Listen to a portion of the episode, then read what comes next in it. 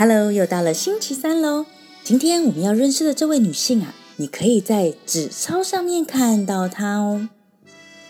我们生长在民主的国家，时常会有大大小小的选举。除了选总统、选市长之外，生活当中我们也常常会用投票的方式来决定。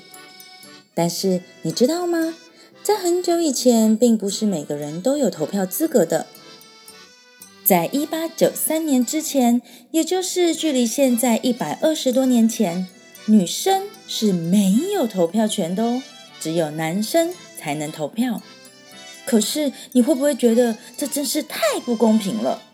所以呀，在纽西兰呢，有一位 Kate Shepherd 凯特雪帕德的女生呢，她就站出来抗议这件事情，极力的要争取妇女的投票权。凯特·雪帕德出生于英国，后来他跟着他的家人举家搬迁到了纽西兰。他发现，在纽西兰呐，很多男人都会有喝酒的习惯，而他们喝醉之后呢，常常没有办法控制自己，就会失控打人，又或者是会把钱都拿去买酒，花光家里的钱，造成社会的问题。为了解决这个问题呢？凯特就成立了一个敬酒俱乐部，取名为“妇女基督敬酒联盟”，鼓吹敬酒，而且啊不准卖酒给青少年。为了发挥更大的影响力，凯特心想：嗯，如果女生也有投票权的话，就可以扩大敬酒俱乐部的影响力了。于是她努力了好多次，也失败了好多次。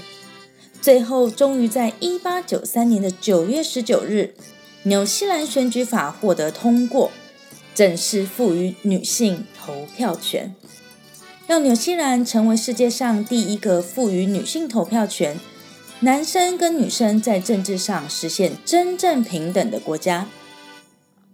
而台湾呢，则是在民国三十八年，也就是新元的一九四九年，宪法也赋予女性投票权的权利。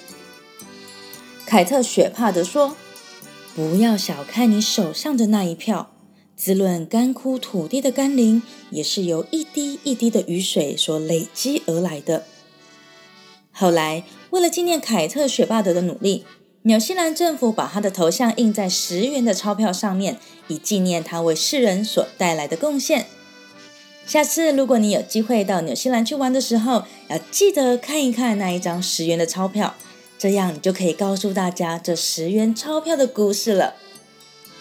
以上就是本周的周三女性日志，我们下次见喽。